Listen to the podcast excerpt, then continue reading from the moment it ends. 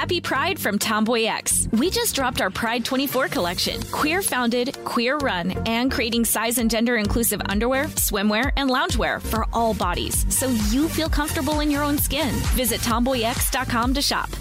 Something that makes me crazy is when people say, well, I had this career before, but it was a waste. And that's where the perspective shift comes, that it's not a waste, that everything you've done has built you to where you are now. This is She Pivots, the podcast where we explore the inspiring pivots women have made and dig deeper into the personal reasons behind them. Join me, Emily Tish Sussman, every Wednesday on She Pivots.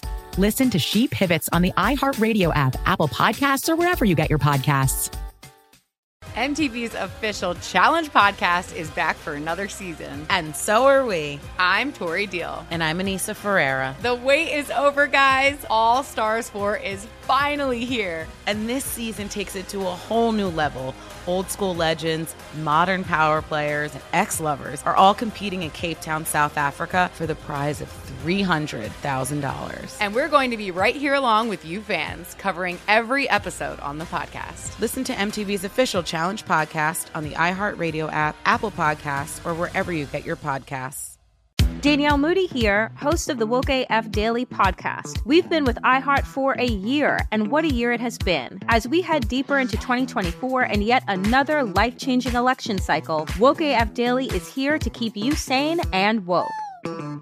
Make Woke AF Daily your podcast destination for 2024 election news and analysis. Listen to Woke AF Daily Season 5 on the iHeartRadio app, Apple Podcasts, or wherever you get your podcasts. Well, Sophie, I don't know if I agree with you that a Kamala Harris-themed erotic vampire anime would be successful, but I guess we all have different opinions on things. Oh, I didn't notice the audience had come in here. I'm Robert Evans. This is Behind the Bastards. It's a podcast about the worst people in all of history. Sophie and Christopher and I were just having a conversation about mangas that we think would be successful. So, Christopher, I don't know. What do you think? Erotic Kamala Harris vampire anime? I mean, I could see it. Look, okay, the advantage you get out of anime, right? Everyone's eyes enormously large. You cannot lose. You cannot lose with this. Yeah, absolutely. The eyes are too big. Science says that we find the big eyes cute. Cannot go wrong. Mm-hmm. Cannot go wrong. Well, other things you can't go wrong with are a classic Behind the Bastards reverse episode where one of my, Sophie, are we allowed to call them indentured servants? No. Where one of my indentured podcast guests, in this case, Christopher Wong. Also no. Well, okay, Sophie, I guess you and I will debate this later. One of our team members, one of the members of our squad. Sophie, there is no I in team, but several of the letters that are also in indentured servant are in the word team. So, Robert, that was worse than the fake laugh you did at the start of this episode. Christopher Wong, who is on our team, a valued member of the Cool Zone Media squad. Mm-hmm. Mm-hmm.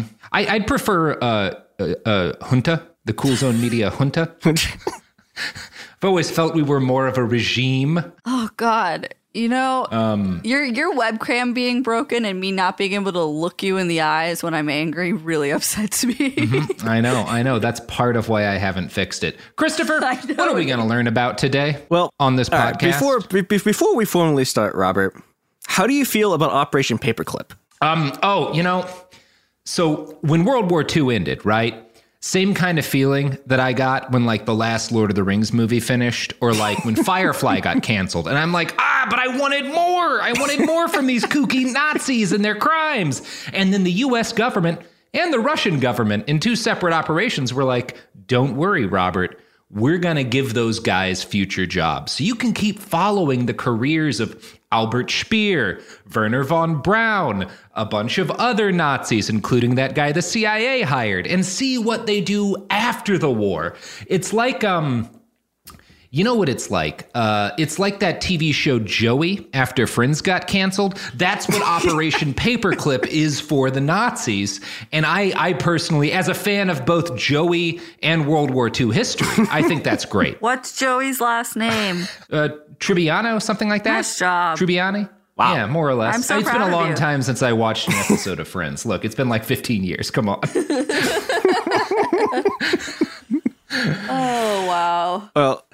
cover. You are going to love part two of this. And I'm going to start out at this episode. And I'm going to make an incredibly bold claim, and we'll see how if you agree with it after the second part of this episode. I maintain that the rehabilitation of Nobusuke Kishi, who is the subject of today's episode, is the single worst example of the U.S. rehabilitating a war criminal after the end of the war. It's the worst one. I'm excited because this is a new war criminal for me, which is always a huge day in Robert Evans' land. Yeah. Yeah. All right. So Nobusuke Kishi was born on November 13th, 1896 in a village in Yamaguchi Prefecture, Japan. Now, Kishi is born in an incredibly important time in Japanese history, right at the beginning of the second phase of Japanese imperialism. So to get us to the second phase, after the restoration of the emperor and the Meiji Restoration of 1868, Japan rapidly starts importing European technology, European organizational principles, European ideology, and European racism in order to do a rapid quote-unquote modernization campaign in order to compete with the European nations. Now, Japan was not exactly like an egalitarian paradise before they started doing this. And, you know, the consequence of this is that, you know, they take the colonialism like a fish to water. And this starts what I'm going to call the three phases of Japanese imperialism. You have Imperialism 1, Imperialism 2, Imperialism Harder, and Imperialism 3, Tokyo Drift. I'm very frustrated that you didn't do an Imperialism 2 Electric Boogaloo. But you know, we'll discuss that at your next performance evaluation. I will endeavor to get better references when I name phases of imperialisms after bad movie titles. Yeah. So Imperialism 1 basically starts right as the Meiji Restoration happens, and it lasts roughly from about 1868 to the start of the Sino-Japanese War in 1894. And this is the phase that everyone ignores because it's, you know, this phase of imperialism is very, very local, or it's happening inside Japan itself. But it's extremely important to understand that, like, everything that's going to happen next. We're going to talk about it for a little bit. And now, so the sort of the defining characteristics of this first phase are the horrifically violent assimilation of the Inui people in Hokkaido, the annexation of the Ryukyu Islands. You might not know what those are. The biggest one is Okinawa. You probably know what that is. Yeah, my half of my family spent half of their lives there. Yeah. Yep. Very nice place. Very, very bad things happen to the people who live there. Yeah. Yeah. There's a monument at the north of the island called Peace Prayer Park, because when the U.S. took the island, the Japanese occupiers told them, like, hey, you're all going to get murdered and raped by U.S. troops. You should just kill yourselves now. And so a shitload of Okinawans just flung themselves off the cliffs. Yeah. And now there's a very nice monument there. It's a lot of bad things have gone down in Okinawa. Yeah. This is the Japanese Empire just sending enormous numbers of people to their deaths is running theme of this episode. Yeah, it is remarkable when you're telling a story that takes place, when you're telling a story about colonialism in Asia, and the U.S. is not the specific bad guy in that story. Yeah, like that's how bad the Empire of Japan got. Yeah. Like this is the thing with, like, the Americans don't become the bad guys in this story until 2 years into the occupation. Mm-hmm. Which is like I don't know if, like, another time ever the U.S. has, like, military occupied another country and it took 2 years for them to become, like, the bad guys. Mm-hmm. We got faster. Don't worry, guys. Yeah. Yeah. We've improved our game. That's what Taylorism brings you. Yep. Yeah. Actually, Nobusuke Kishi, a lot of this got cut, but Kishi, big fan of Taylorism, absolutely loves it. Mm-hmm. And yeah. Him and our cops. Yep. It's great stuff. And, you know, there's one more thing that happens, and this is, I think, the least well-known of the stuff that happens in Japan in this period, which is that there's this just mass destruction and looting of thousands and thousands of these local non-Shinto shrines, like, in Japan itself. And they have this giant, like, culture conf campaign that just, like, annihilates, like, all of the sort of, like, local non, like, Shinto religions. And, you know, all of this violence is about it's about annihilating any other culture in Japan and forcing everyone to sort of assimilate to the new Japanese nation state. And, you know, I mean, this is what 19th and 20th century nationalism is. It's this attempt to impose, like, a single national language and culture on a bunch of people who you know, up until this point, like, the only thing a lot of these people have in common is that, like, armed men show up every year and take stuff from them to give to the same king. And, like, other than that, you know, they have different cultures, they have different languages, and, you know, and in order to get rid of days, that used to be all government was armed men taking your stuff and giving it to the king. And one day, when libertarianism wins, we'll get back to that. I wonder how long it would take for the CEOs to just literally start appointing themselves monarchs. I don't know. You know, there's that the Twitter account run in part by the Kent State Gun Girl, the Liberty Hangout account, started out as a libertarian conservative account 4 years ago, and in about a year and a half was like unironically advocating the establishment of a monarchy. Like, that's why I made that joke. It's like literally a thing that's happened. It's incredible. Okay, continue. Yeah, you know, and all the violence that, you know, we've been talking about, the violence in Hokkaido, the violence in the Ryukyu Islands, and the violence in Japan itself. Like, this is the crucible in which Japanese nationalism is formed. Mm-hmm. And, you know, and like the rest of 20th century nationalisms, the only place that that goes is imperialism to imperialism harder. Mm-hmm. And this phase begins in 1894 when Japan launches a war against China, basically over control of the Korean Peninsula. And they just smash the Chinese army. We talked about this war a little bit from the Chinese side in our Zhang Zongchang episode. Mm-hmm. But, you know, from the Japanese perspective, this war makes Japan like the premier like power in East Asia. Like they're the big Asian power. Mm-hmm. And, you know, and Kishi is born the year after Japan wins the Sino-Japanese War. And when he's 8 years old, Japan wins its next major war, which is the Russo-Japanese War. Yeah. And, you know, Japan, like, Japan beats Russia so badly. One of the funniest wars. Oh, it's history. Amazing. Yeah. That's man.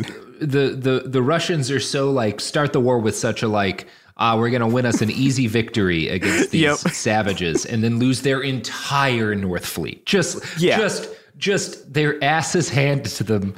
Like one of the biggest ass whoopings of the entire century military. It's kind of funny because it's like, okay, so like, you know, they sail the second fleet from like all the way around Europe, around Africa, and, you know, it gets destroyed too. But the first fleet, like the reason that fleet gets destroyed is so there is exactly one guy in the entire Russian Navy who has any idea what he's doing. His name is Makarov. Like he's the guy who invented the icebreaker. Like he actually knows what he's doing. And he also got a pretty neat pistol from him. Yeah, he's a cool guy. Mm-hmm. And then at max range, just like a random Japanese cannon shot just like killed him and the entirety of like Russian like high command. And that was it for the Russian Navy because there's no one else in the whole Navy that like wasn't just like a random aristocratic appointment. It's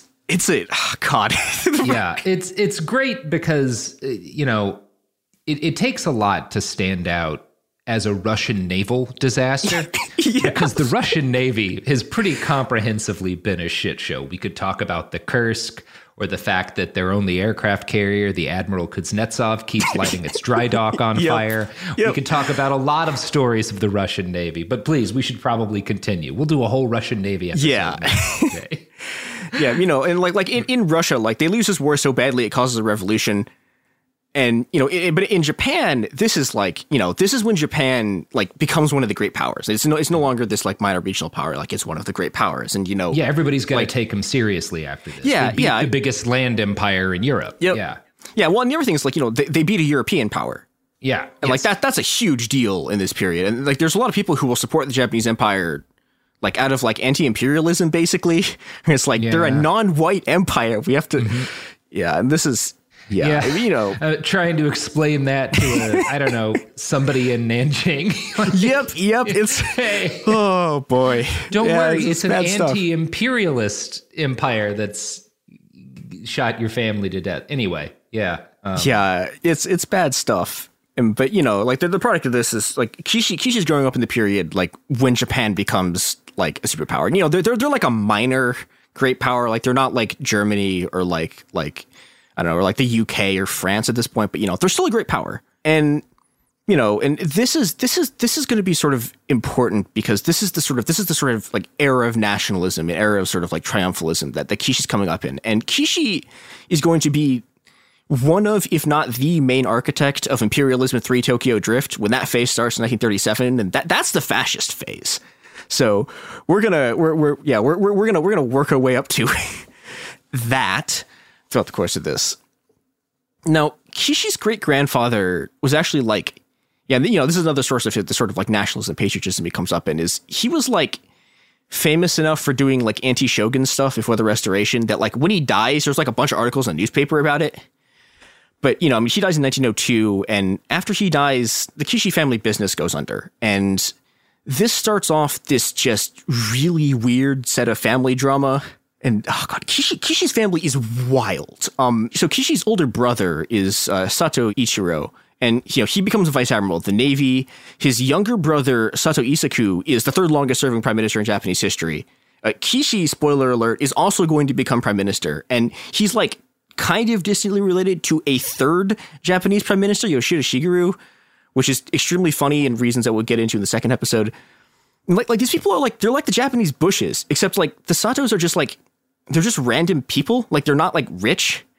Like they're just, yeah, it's land really of opportunity weird. Shit. Yeah. Yeah. Like it's like they just like for one generation, actually, and you know, after Kishi, they're going to be staying in politics. But like that one generation just ran Japanese politics for like half a century.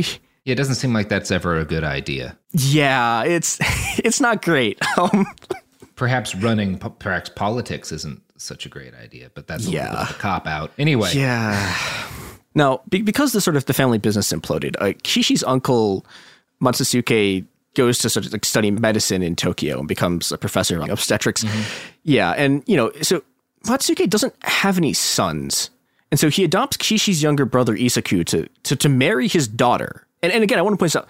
Okay, Matsusuke is Kishi's uncle, right? Mm-hmm. That means that Isaku is marrying his first cousin. And okay, that seems Kishi, good. Yeah. Kishi also marries his cousin. Like, this is, like, not, like, a normal thing in this period. Like, people don't marry their first cousins, like, that often. And, like, both of the people in this family directly. People knew a while ago. People knew a long time before this that, like, that's not really a great idea. The Habsburgs aren't looking so good. Yeah. It's like, they do it anyways. And it's... Mm-hmm. It's a great sign of where this is going. So Kishi stays with Matsusuke when he's like very little, and his uncle realizes that Kishi is extremely smart, and you know, like he hires a home tutor to help Kishi pass these like incredibly selective entrance exams for this middle school, and then he hires one to teach him English.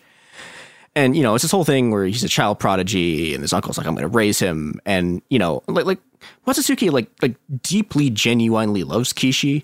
One of his biographers described it, quote, treating his uncle like a son, Matsusuke showered as much affection on Nobusuke as did his own parents. Now, unfortunately for Kishi, and unfortunately for like all of East Asia, in the middle of Kishi's second year of middle school, Matsusuke dies of pneumonia, and Kishi sent off to live with one of his other aunts. And, you know, like this is like pretty, I mean, he's still like a young kid at this point. And this is really bad for him emotionally. And, you know, the second family that he gets sent to live with is, like, way less nice to him. And so, you know, he still gets support for his academic career, but he has his, like, he has his weird young age trauma, which, like, one of his biographers, like, points this out and is like, yeah, he has all of the things that you need for a great leader. He has a good family. He has a family that wants to do education, and he has trauma. And I was like, do you understand where this is going? It's very weird. Mm-hmm. Yeah. And Kishi, you know, it's like Kishi's a genius. Like he's at the top of his class in middle school. He graduates top of his class again in high school. And in 1918, he's accepted into the incredibly prestigious Tokyo Imperial University. Now, while Kishi is in college, he starts to formally intellectually encounter the new Japanese far right. And he becomes particularly enamored with like the Japanese fascist Ikki Kita, who he is a weird guy. He has a lot of sort of eclectic ideas, but like his big thing is that he wants the emperor to seize power in a coup, like dissolve the parliament to create a fascist state. Mm-hmm. And, you know, Kishi's kind of soft on the like coup part, and Kita has some ideas about like, well, okay, so you're going to coup the government, right? And then you have a fascist state, and the fascist state's going to like kind of do resource redistribution. And Kishi's like, he's kind of soft on that part, but like, you know, the fascist state part, he's incredibly in favor of. And you know, I mean, so, at this point in time, there's no evidence that it could possibly be a bad thing. Yeah, yeah. This is pretty Mussolini. It's a promising new political theory. Yeah, yeah. Now, yeah, so when he graduates from university in 1920, there's a couple of weird things about it. So, like, okay, so he's at the top of his class, right? But, like, not only is he at the top of his class, he has the highest test scores that anyone has ever seen. Like, in the history of this university, he has the best test scores. And then he also, like, he takes the civil service exam, but, like, he takes it as, like, you know, you're supposed to spend, like, three or four-ish years in college. He just takes it as a second year and passes. And so, you know, he has this whole arc where he's basically, like, you know, but for most of his career, he's seen as just like, prodigy. And it's, like, sort of true. And we'll get into, you know, it not being true when the war machine starts to come apart. But, yeah, you know, in this period, he makes what looks at the time like a really weird decision. You know, Kishi's, yeah, he's a prodigy. Like, he could easily have entered, like, the Home Office, like the home ministry. And, you know, he would have had this very easy career, like very safely could have become a vice minister or a governor. And instead he joins the Ministry of Commerce, which at this point is like a fairly minor, like government industry. And he does this because specifically, like, he really, really wants to be in charge of Japan's industrialization process. And, you know, this is going to be Kishi's, like, big thing over his career is he's a planning bureaucrat. Yeah, like while when he gets to the Ministry of Commerce, he starts, you know, he does all this research. They send him all over the world to, like, look at different people's planning models, and, like, he gets obsessed with, like, late 1920s German planning stuff, which, you know, looks kind of weird given what's about to happen in the German economy. But yeah, and he starts advocating this thing called industrial rationalization, which is, you know, this is like economic state planning, but, you know, his. The way this is sort of different from, like, the Russian model is that, like, he wants to still have corporations, but he wants the corporations to sort of be run by government bureaucrats. I mean, they're still, like, capitalists, but, like, he wants them to be run by government bureaucrats, and he wants them to be sort of run for the state interests. And, you know, and this is the other thing about this part. Like, anytime someone says state interest and they're, like, a bureaucrat in 1930s Japan, what they mean is, like, building a war machine. And so, you know, you get these, like, weird...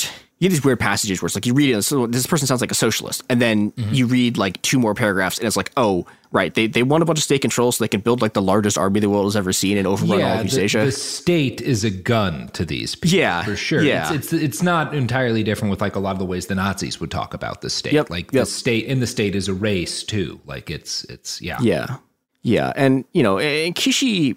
The way Kishi thinks about this is that, you know, he's going to chart, like, a third path between liberal capitalism and communism. And this position, it becomes held by a group called, they're sort of innocuously called the Reform Bureaucrats. And the thing that's important to understand about the Reform Bureaucrats that lots of people, like, don't get when they study this is that the Reform Bureaucrats, like, all of them, including Kishi, are fascists. But the thing that's different about them and the thing that's, you know, makes it sort of obscures their fascism is that unlike most fascists, the way they're trying to do fascism is to just work through the bureaucracy. And so, you know, basically, like, they have this strategy that they're going to work for the bureaucracy, they're going to work for the inside out. And, you know, Kishi's aided in this by the fact that his boss, Yoshino Shinji, is the head of the Ministry of Commerce and Industry. And he basically just, like, gives Kishi free rein to do whatever he wants. And so Kishi goes, okay, we're going to start doing war planning. And, you know, he wants to take over, like, state control of major industries so they can do sort of economic planning for military stuff. And this gains him a lot of connections and support in the fascist sections of the army. Now, Kishi allies with what's called the Control faction of the army, which is founded by someone you all probably name, at least recognize, Hideki Tojo, which... Yeah. And, yeah. A man who failed to shoot himself in the heart. Yep. It's great. I love good it. Stuff. Yeah. Yeah. And, you know, what's sort of weird about the Control faction is that, like, they're founded kind of ironically, like, to stop another faction of the army, like, from doing fascism.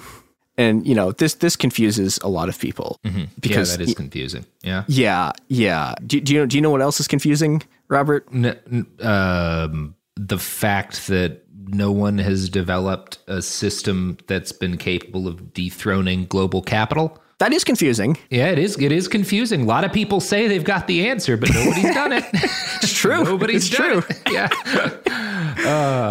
I was What? I was going to say confusing that people don't buy our products and services. Mm-hmm. It is. That we shill on here. People don't. Because maybe the answer to dethroning capitalism is to participate in it. Yeah. Don't think about that too much. Think about these ads. Happy Pride from Tomboy X. We just dropped our Pride 24 collection. Queer founded, queer run, and creating size and gender inclusive underwear, swimwear, and loungewear for all bodies. So you feel comfortable in your own skin. Visit tomboyx.com to shop. This episode is made possible by PwC. A robot may not be coming for your job, but competitors are coming for your market share. At PwC, we pair the right tech with the right solutions to help you gain a competitive edge. Reimagine operations from the cloud, fuel innovation with responsible AI, and detect risks before they become headlines. That's human-led and tech-powered. It's all part of The New Equation. Learn more at thenewequation.com. Something that makes me crazy is when people say, well, I had this career before, but it was a waste. And that's where the perspective shift comes, that it's not a waste, that everything you've done has built you to where you are now.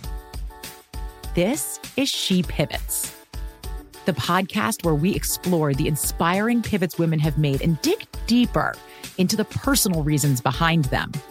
Join me, Emily Tish Sussman, every Wednesday on She Pivots as I sit down with inspiring women like Misty Copeland, Brooke Shields, Vanessa Hudgens, and so many more. We dive into how these women made their pivot and their mindset shifts that happened as a result. It's a podcast about women, their stories, and how their pivot became their success. Listen to She Pivots on the iHeartRadio app, Apple Podcasts, or wherever you get your podcasts.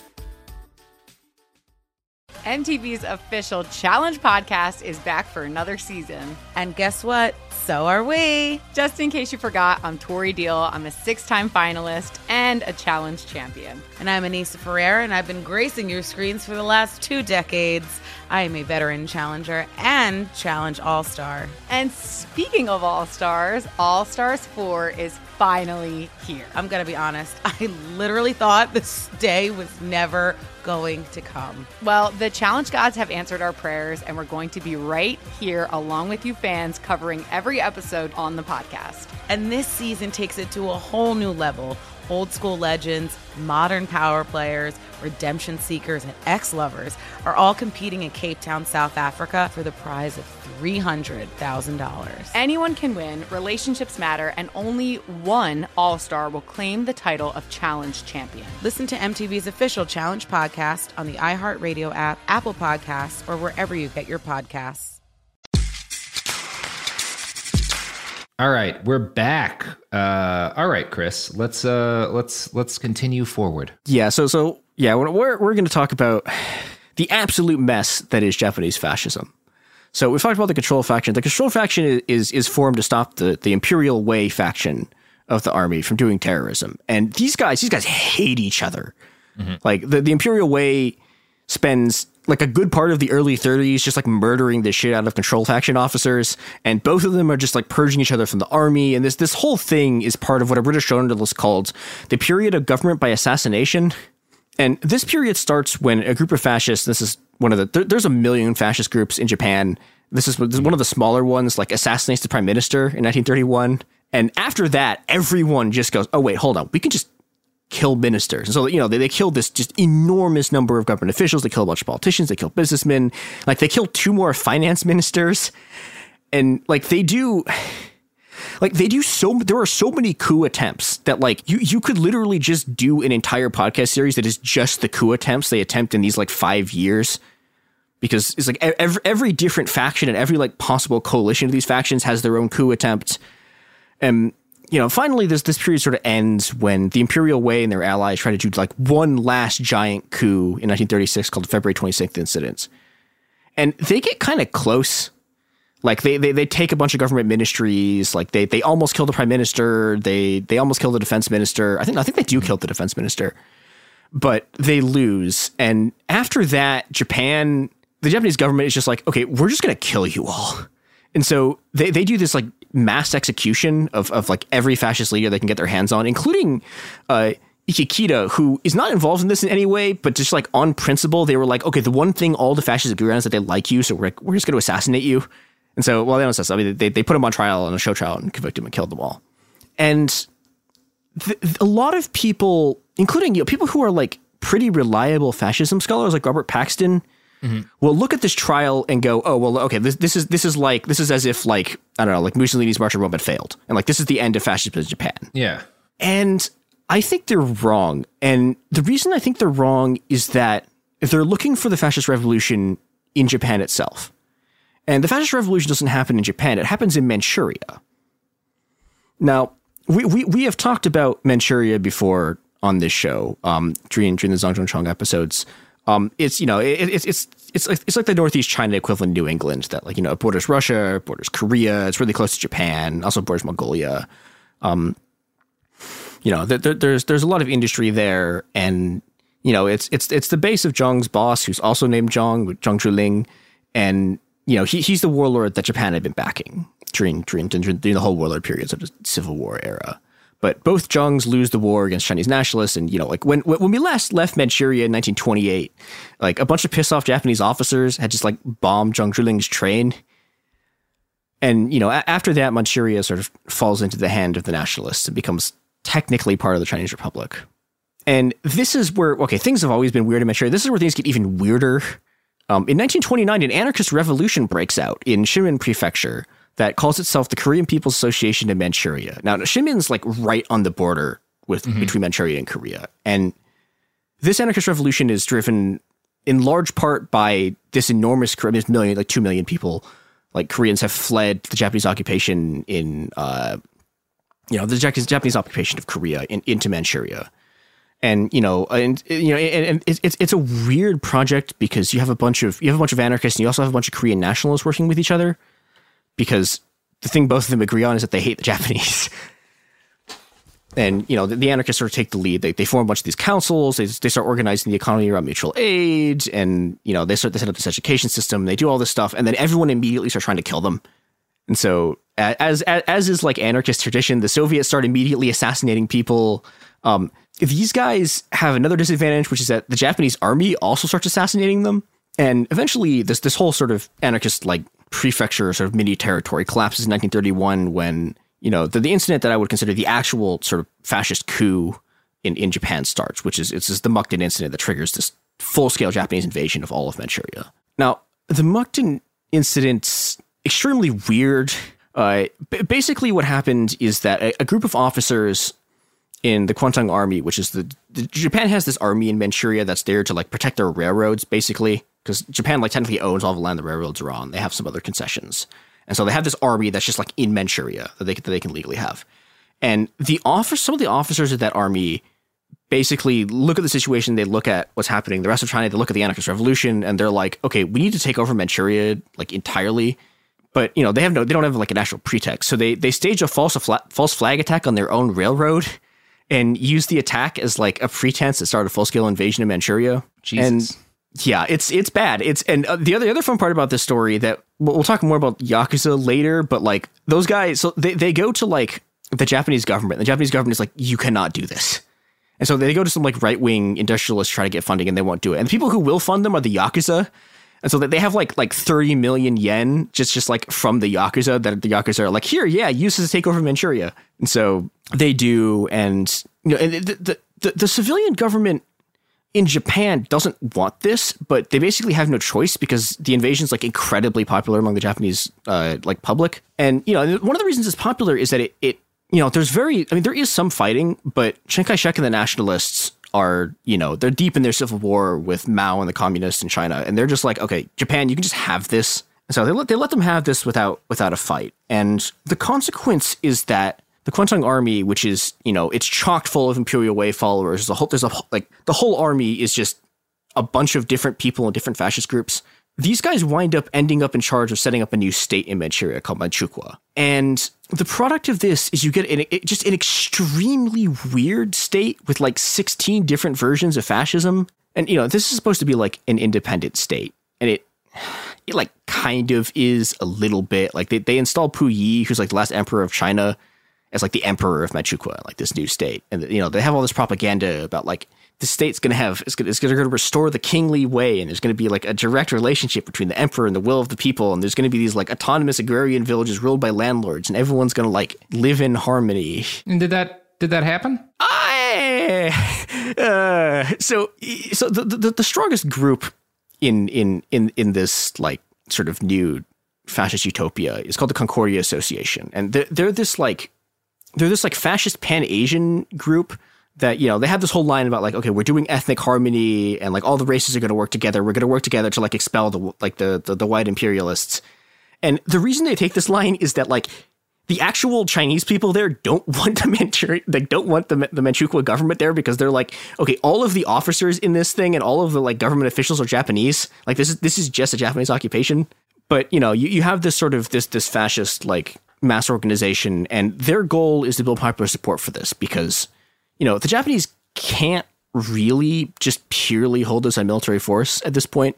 So they have this puppet government, and, you know, for about 2 years, they rule like relatively unopposed. But in 1933, the Communist Party sort of at the like behest of the USSR, the USSR is like, okay, you guys need to do this. And so the CCP goes, okay.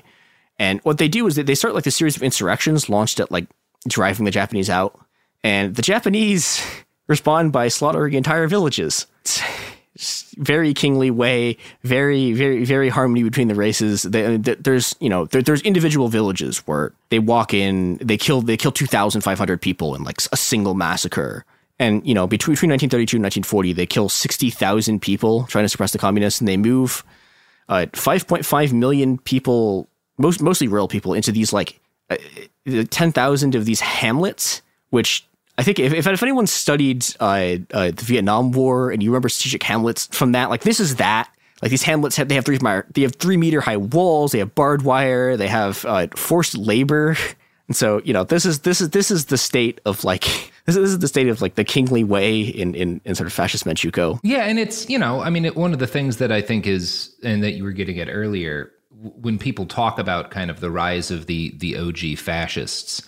It tends to be very Eurocentric, but there's very much an open exchange of ideas that the Japanese are a part of that's going for. That includes concentration camps, and it's not And to that point, the Japanese are probably, they're not really, I would doubt their inspiration is the German concentration camps or anything that a fascist is, well, that a recognized, like what we traditionally consider a fascist power zone.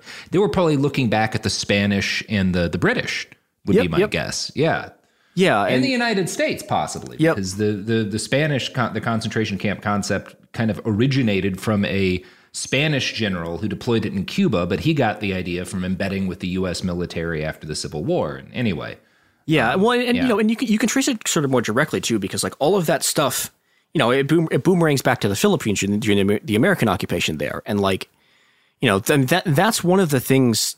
I mean, this is one of the reasons that stuff, like all the stuff the U.S. does in the Philippines, that is like in large part, like that's a big part of the reason why this sort of Japanese vision of fascism is popular to some extent in East Asia, because, you know, well, okay, before they like really openly start to massacre everyone, you know, it's popular because, I mean, Japan's seen as like the only power, you know, the only non-white power in the East that can resist just the incredible genocides that just like absolute horror that is happening just across the rest of East Asia. Awesome. It's great. And yeah, so Kishi starts becoming interested in Manchukuo around 1934. And partly he's interested in it because of the fascism, but his big interest in Manchukuo is the natural resources and the sort of industrial base it has. And through his sort of position in the government bureaucracy, he's able to start working on the first Manchukuo 5-year plan. Now Manchukuo sort of weirdly, you know, the fascist officers who are in the Japanese army there, they want this whole thing to be like an independent like state that's like free from the like corruption of liberalism and capitalism and stuff and whatever that like, you know, it makes Japan like impure and like delusive relation to the empire. And Kishi looks at this and goes like, okay, wait, but we want this state to help run our war machine.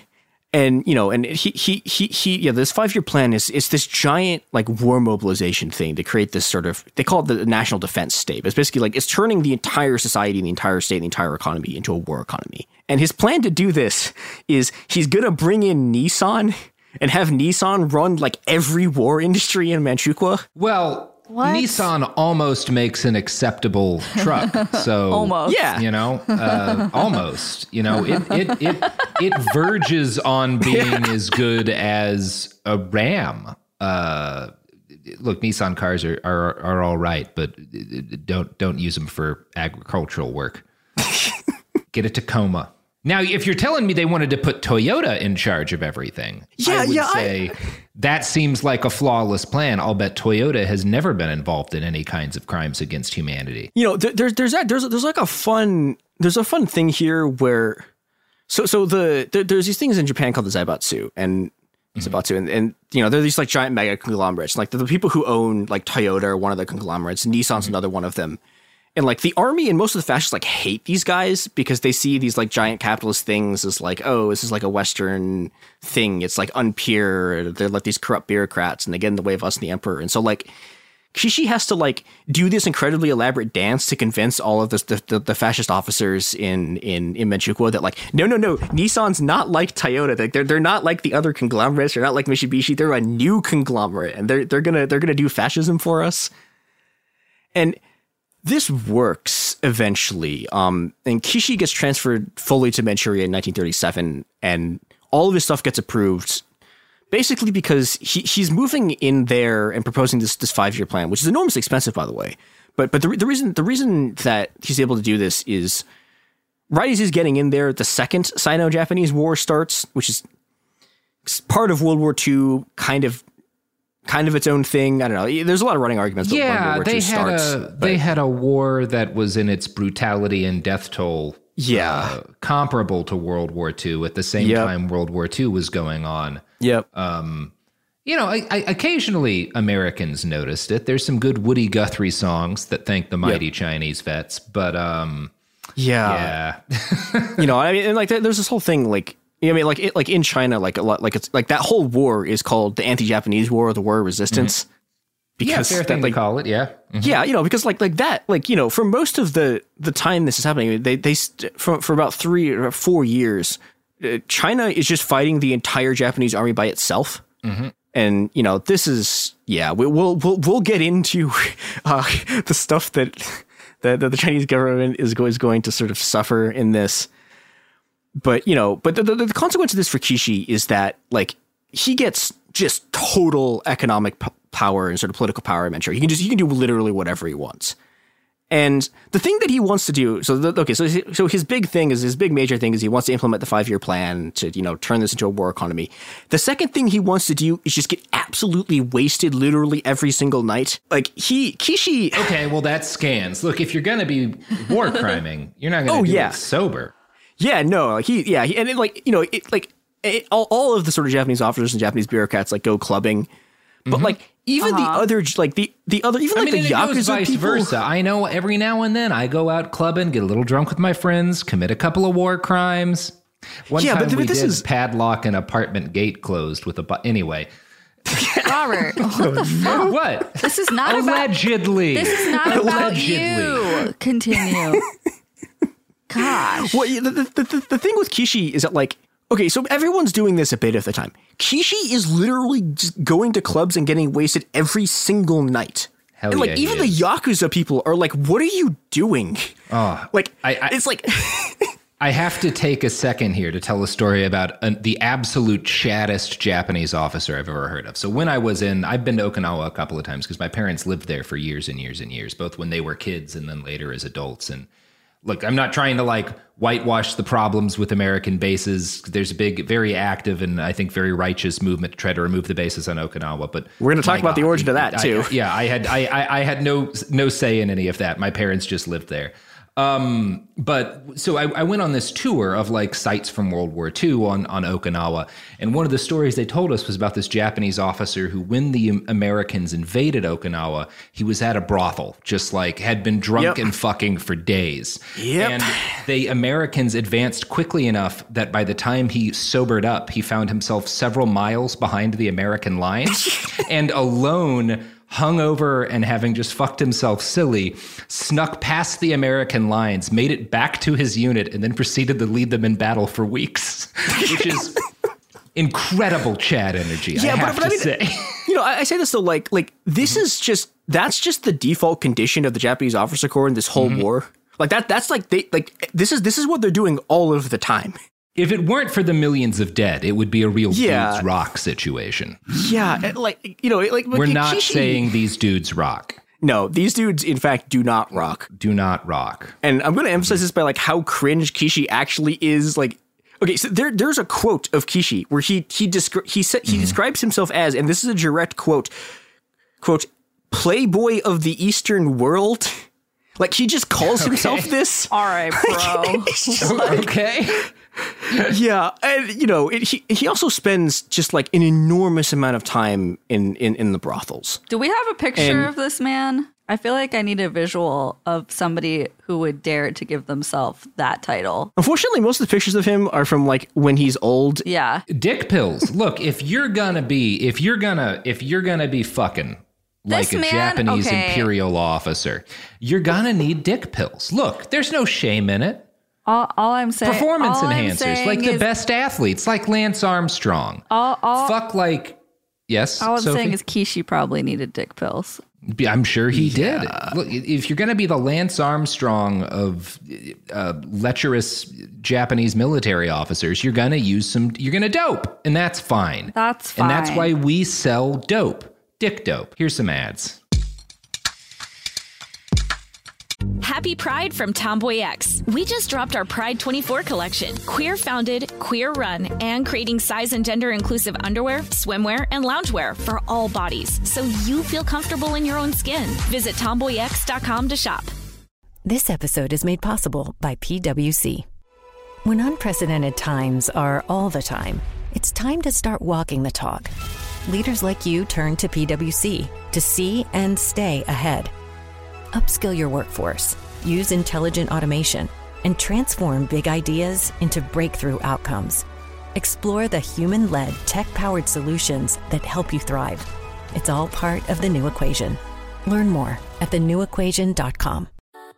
Something that makes me crazy is when people say, well, I had this career before, but it was a waste. And that's where the perspective shift comes, that it's not a waste, that everything you've done has built you to where you are now. This is She Pivots, the podcast where we explore the inspiring pivots women have made and dig deeper into the personal reasons behind them.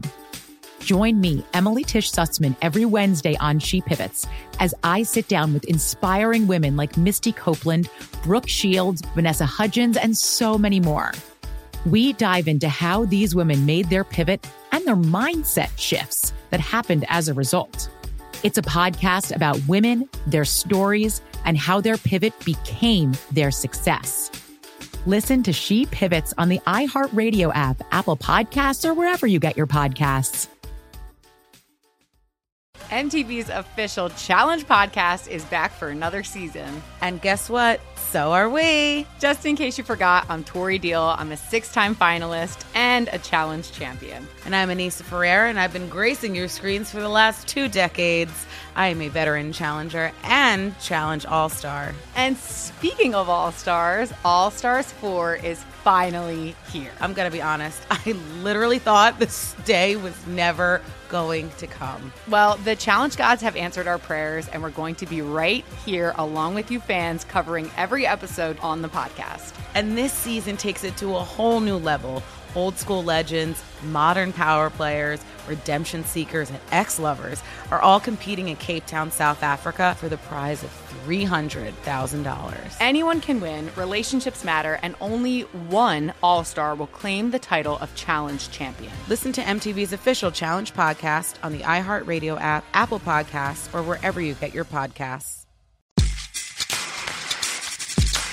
Okay, this man is not it, okay? That's all I'll say, is he is not it. Okay, but Sophie, I think if there's one reason why men join imperial militaries and travel to foreign lands to do violence, it's because it's easier for them to get laid that way. Fair enough. Because they're not, you know, people who are like really pulling it in back home generally don't invade foreign countries. I mean, fair enough. Look, the Nazis, but still not a lot of guys who were like knocking it out of the park, with the exception of what was his name? The guy Hitler had killed on the night of Long Knives. The one hottie. Ernst Röhm. Yeah, the one hottie. Ernst Röhm was pulling it down, and it's baffling that he became a Nazi. No, it's not. But anyway, whatever. Continue. I mean, this man does have like a decent No, he doesn't. I take it back. Yeah, no, I've got no. Sophie, there's a mustache. We can continue this discussion on our side podcasts. How fuckable was this war criminal? Yeah, I mean, coming out on the iHeartRadio network in July of 2020. You just went back in time, but that's dope. Mm-hmm. I know, Sophie. Robert. I know. Chris, would you like to continue this podcast? Chris, we've derailed you enough. Sophie's derailed you enough. I will fight you. Continue. Yeah, well, I'd like to see you try. Robert is actually Robert is kind of onto something on the reason you go to do imperialism is so you can just have sex constantly. You get laid. Yeah, absolutely. Yeah, that's why the British did it. Yeah. And this is why the Japanese are doing it. And this is where we should mention that Kishi is an inveterate rapist, serial mass rapist. So those brothels I was talking about. So, brothel may be a strong word. Well, yeah. So there's a small number of people in there who are sex workers. 80 to 90% of those people were just kidnapped from Japan and brought there by force. And yeah, and so and this is and Kishi's going there every 1 or 2 days, right? He's at one of these brothels, and even if somehow by some miracle he somehow only had consensual sex there, he's also just he has one of the weirdest sex things I've ever heard of, which is that every time he was served a meal, he would demand to have sex with the waitress. Okay, gross. Yeah. It's weird. Yeah. And those people, those women, absolutely did not consent to that, which means he is man. Yeah. He is raping people basically every day. I would go so far as to say that in most situations, you can't properly consent to a man occupying your country with armed force. Yeah. Now, I will say. So because Kishi is a racist, inveterate racist, he will only sleep with Japanese women. Mm-hmm. But those people were also brought there by force by the Yakuza. Oh, and Kishi. So while he's in prison in 1948, he has an interview, and his description of this time is, quote, "I came so much it was hard to clean it all up." He has a specific maid whose job it is to clean up his sheets every night. Oh. Oh, dude. My God. And he's got a cum servant. That's dude. Yeah. And actually this is a thing. This is a lot of the weird Japanese sex fascists. There's a person who has to clean up all their shit. There's I'm blanking on his name. There's that famous fascist Japanese poet who's the Japanese Nobel laureate who's just a fascist and kills himself in the 60s or something when his coup fails. That guy also. Yeah. Yeah, there's a person who had to fucking clean out his sheets and his robes. Disgust. And shit. Also, check out my upcoming punk band album, Weird Japanese Sex Fascist. Yeah. Oh, there's going to be more. Don't worry. We have not yet reached the weirdest of the Japanese sex fascists. That's coming next episode. Yeah. Man, but, a lot of great quotes in this episode already. Yeah. But I mean, the fact that he's raping women every day, I think this helps explain what otherwise I think is kind of an almost unexplainable thing that we're going to talk about in a bit. Mm-hmm. Just the amount of violence that we're about to see. But so the other thing that's happening here, Kishi's going to brothels. It's not it starts out as just like Kishi's like a sadistic rapist, but he also is doing official business there. And his official business is that he's networking with the local Yakuza bosses. And this is where we get to sort of like formally introduce the third piece of the sort of fascist triad in Japan. So, you know, you have fascist army officers, you have people like Kishi who are technically civilian bureaucrats, but, you know, are also fascist and working through the sort of planning agencies there. And the third wheel is organized crime.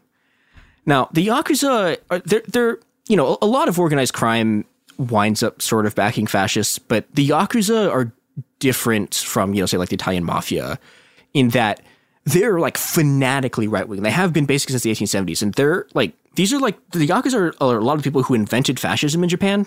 Like they're like the first proto-fascist groups are these like giant Yakuza organizations. And they're really tied in with the state. There's this story about how, like, so one of the first giant Yakuza fascist groups was called the Dark Ocean Society. Mm-hmm. And these guys, you know, their triad, like they're doing drug stuff, but like the Japanese Ministry of the Interior asks them to, like, this is in like 1910. They ask them to help like Japan stage an incident that will let them invade Korea. And so like these guys, like they have like special forces training. Once myself.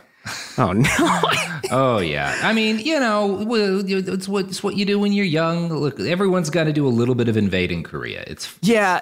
Well, as long as you don't take it too far, it's fine.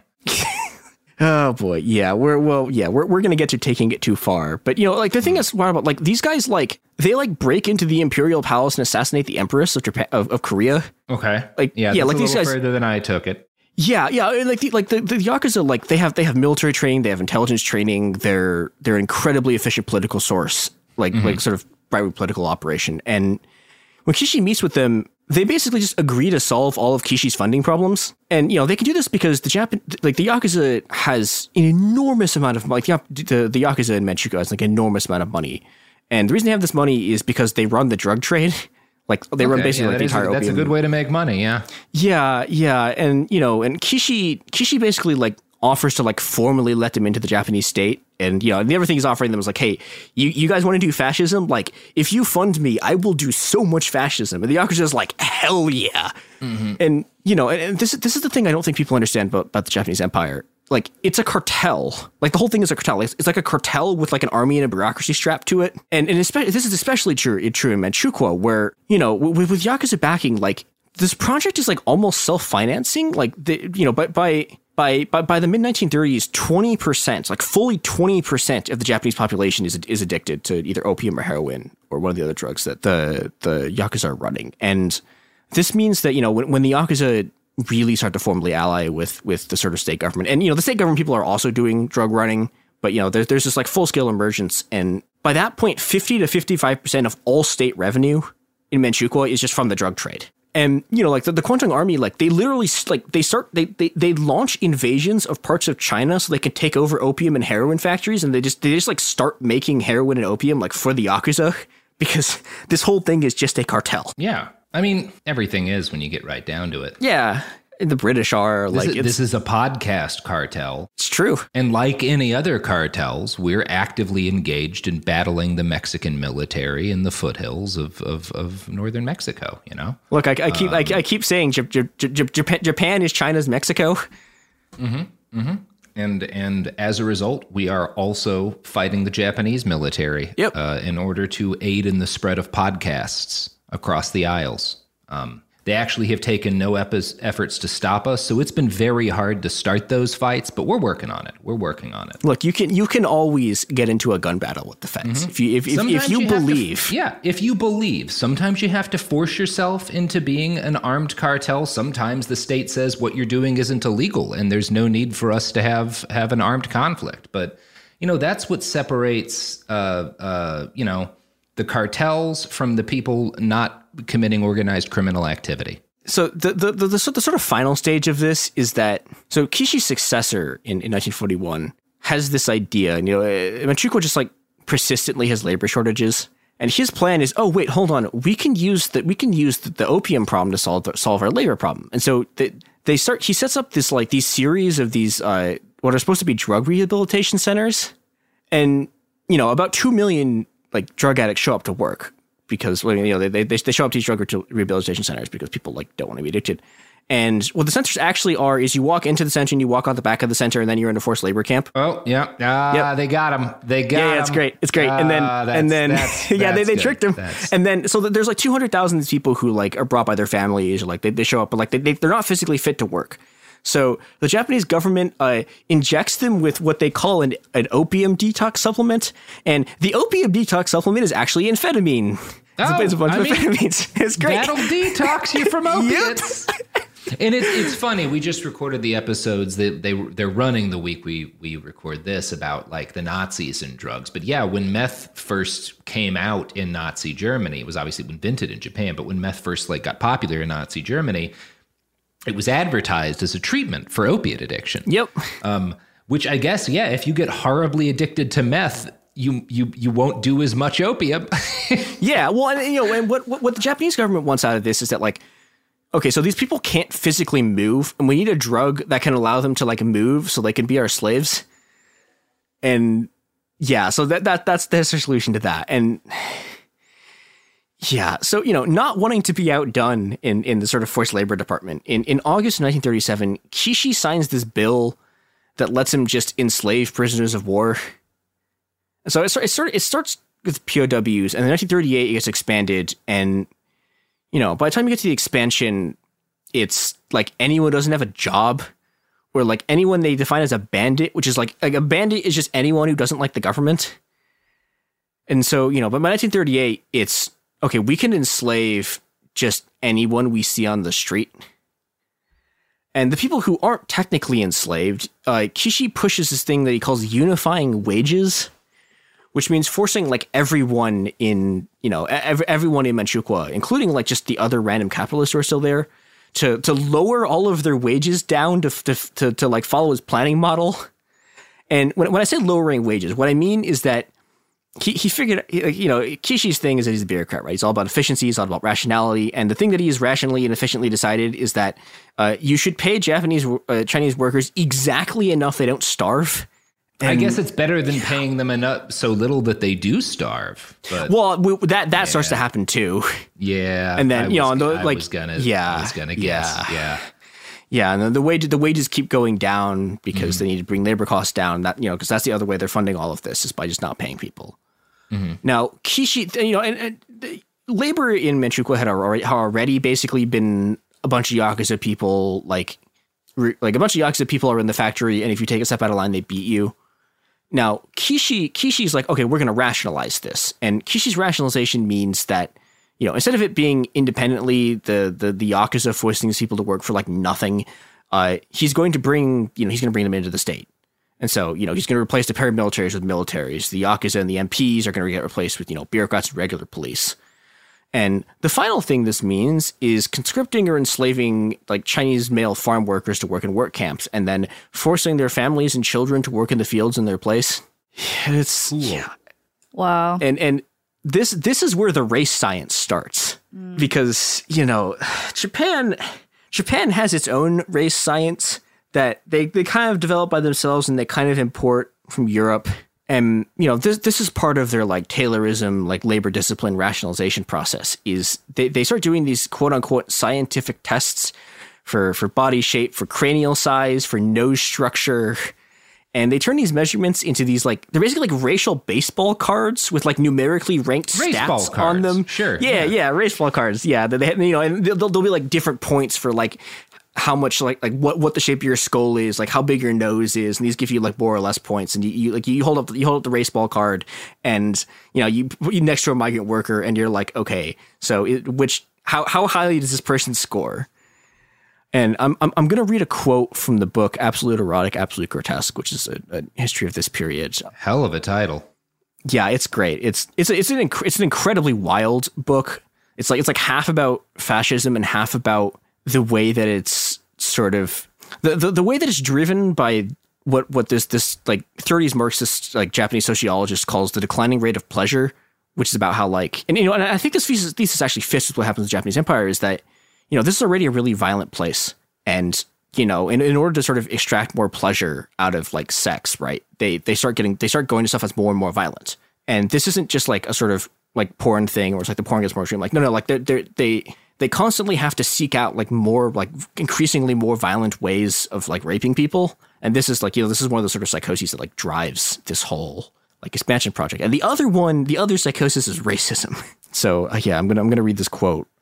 Excellent. The SRM, which is the State Railway Company, studies classified coolies into three types: the Shandong type, the Hubei type, and the Manchurian type, consistently making up over 70% of all North Chinese immigrant laborers.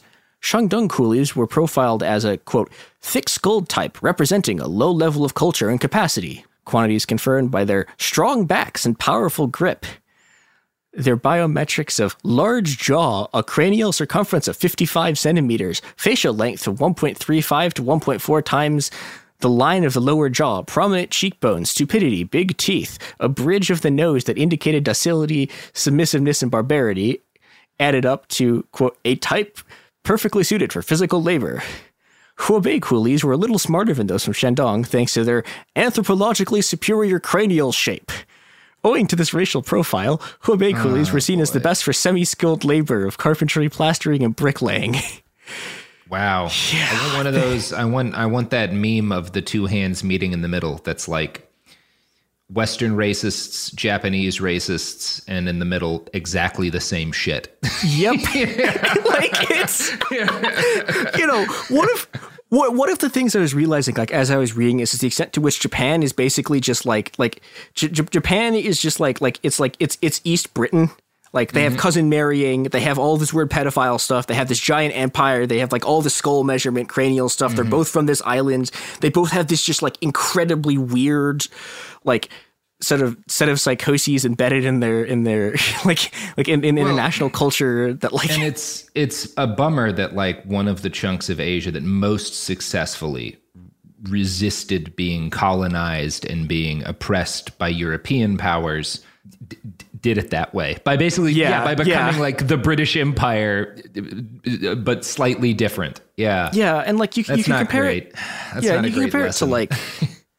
It to Ethiopia, which for a long time sort of successfully repelled Italians, repelled sort of colonial forces, and they don't do this. Yeah, but, it's not the only way to do things. Yeah, sure. Yeah, there there were other ways. It's just the Japanese were imperialism, what if we did it? And